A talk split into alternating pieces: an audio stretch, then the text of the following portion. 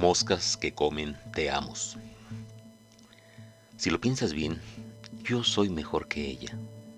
Tal vez Evelyn sea más alta, delgada y se maquille con más frecuencia.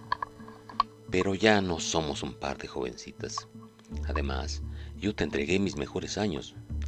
Eso cuenta, ¿no crees? Ten, bebe tu sopa, es tu favorita. Te conozco de extremo a extremo, ¿lo ves? ¿Recuerdas por qué te casaste conmigo? Los sueños que compartíamos. Sí, ya sé que nunca pude darte un hijo. Lo intenté. No es necesario que me lo eches en cara. Por favor, no hablemos de cosas tristes. Mejor termina tu sopa. Ella llegará pronto. Así es, le he citado hoy, pero no para que se acueste contigo, sino para demostrarte que no es rival para mí.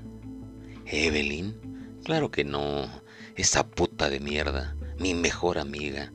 Así la llamé durante años y tú, desgraciado, revolcándote con ella mientras yo me hacía cargo de las cuentas. Pero ahora yo... No, es que nosotros... Mm, yo solo... Eh, yo nunca... Tú... Tú ya sabes que te amo. Te amo demasiado. Y yo... Tú...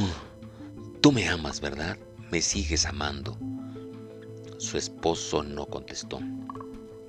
Estaba recostado en la cama, con la muerte fumando a su lado. Su pulso se había fugado la noche anterior. Su rostro pálido aún conservaba restos de su última expresión. Sus manos ya no lo tocaban, sus labios ya no le mentían. Su piel se había vuelto un refugio donde las moscas podían descansar.